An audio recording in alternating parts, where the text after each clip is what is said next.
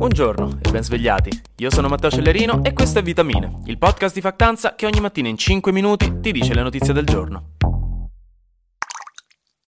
Giornate tese per il giornalismo internazionale, specialmente per Milano Today, ma questo ve ne parlo dopo. Tutti i giornali in giro per il mondo hanno dato la notizia che Silvio Berlusconi, zio Silvio, l'ex premier, è ricoverato da ieri mattina in terapia intensiva al San Raffaele di Milano. Questa è sempre una notizia che fa drizzare le antenne dei giornalisti perché lo sappiamo che c'ha una certa età Silvione, come pure col Papa, no? Era successo. Quindi stanno tutti lì che non vogliono fare gli sciagalli, però bisogna sapere se quel cuore smette di battere perché bisogna essere per forza i primi a scriverlo. Comunque, come dettagli, Berlusconi già settimana scorsa era stato stato ricoverato per dei controlli medici abbastanza tranquilli, dicono. E invece però ieri lo hanno dovuto ricoverare di nuovo in terapia intensiva, che non è proprio quando il dottore ti mette lo stetoscopio gelido sulla schiena e ti chiede di tossire. Vuol dire che la situazione non è ottimale. È stato necessario portarlo lì per un affanno respiratorio, ma non c'è ancora chiarezza assoluta in realtà perché c'è chi dice sia stata un'infezione, chi dice problemi cardiovascolari. Fatto sta che era in carenza di ossigeno. È comunque vigile e parla, non è in coma o altro, e i suoi parenti ieri sono andati a trovarlo e Giorgia Meloni pure gli ha fatto gli auguri di pronta guarigione. La sua situazione non è un giro al parco con i fiori nei capelli, ma non è neanche drammatica, sembra, e soprattutto in questo momento è stabile. Però dovete sapere che esiste una cosa nel mondo giornalistico chiamata coccodrillo coccodrillo. Il coccodrillo è un breve testo già pronto e aggiornato ciclicamente che ogni giornale stila per prepararsi alla morte di personaggi pubblici che insomma non ci stanno dando proprio la certezza che vivranno in eterno, mettiamola così. Così che, qualora mai dovesse succedere qualcosa, sono già pronti a dare la notizia senza dover perdere mezza giornata a cercare che liceo aveva fatto Maurizio Costanzo o quali erano i cereali preferiti da Michael Kane. Insomma, è una pratica comune che fanno tutti, dal New York Times al Corriere della Sera, però di solito non la pubblicano prima che la persona sia venuta a mancare.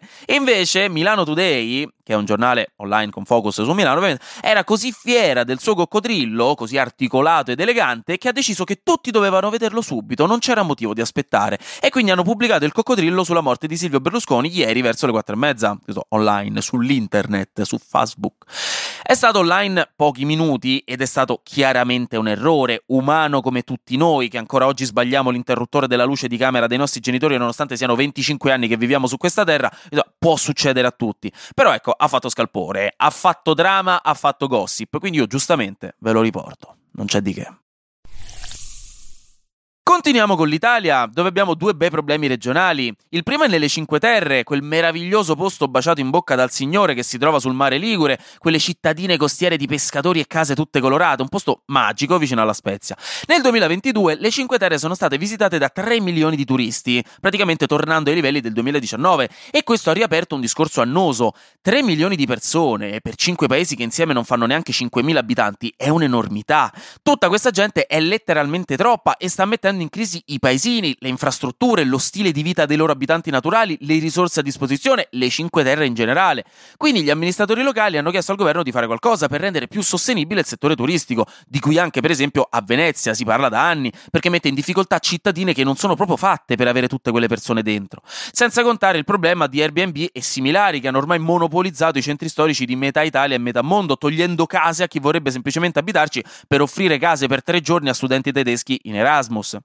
Insomma, la ministra del turismo Santanchè ha detto che ne parleranno al governo e cercheranno di fare qualcosa, mentre il sindaco di La Spezia ha parlato addirittura di stabilire un numero massimo di turisti che possono entrare nella zona per evitare il sovraffollamento, che è una cosa di cui si è parlato tanto anche qui nel caso di Venezia e che è una scelta possibilmente ragguardevole, ma forse anche necessaria in un mondo sempre più globalizzato in cui ai noi sta diventando evidente che il turismo di massa a cui siamo abituati non è assolutamente sostenibile per gli ecosistemi locali, sia naturali che economici che sociali. Quindi è una questione molto spinosa cosa.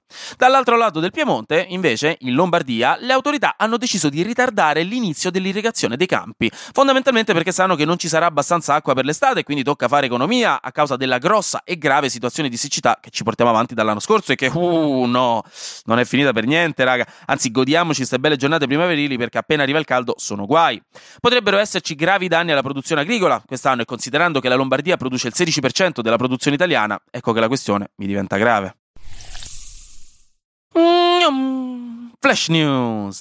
Macron è andato a Pechino in visita ufficiale per incontrarsi con Xi Jinping per tre giorni e discutere specialmente di Ucraina e di Russia, sperando di far spostare l'appoggio di Pechino lato Kiev e non lato Mosca. Sono stati spediti gli inviti ufficiali per l'incoronazione di Re Carlo III, che si terrà il 6 maggio, e per cui sono state invitate 2000 persone, tra cui anche il presidente degli Stati Uniti, che però per tradizione rifiuta di partecipare, forse per una questione legata all'indipendenza dal Regno Unito, quindi andrà Jill Biden, sua moglie. Infine, ragazza, settimana un trionfo d'infanzia, che bello perché dopo Harry Potter e Hunger Games, la Illumination, che è la casa cinematografica che ha fatto anche anche il film di Super Mario che è nei cinema ora, tra l'altro, se volete andarlo a vedere, ha detto che forse magari si farà Shrek 5 con il cast originale dei film di Shrek e anche uno spin-off su Ciuchino. E posso dire, che bello!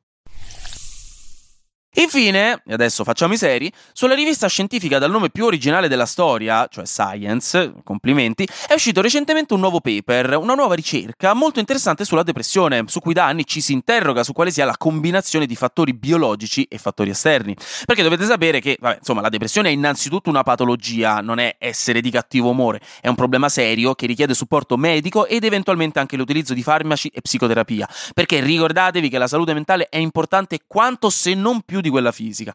Ma soprattutto la medicina, cioè diciamo la ricerca medica, sa che la depressione può essere causata con probabilità sia da fattori genetici, sia biologici che anche esterni, come per esempio un lutto familiare.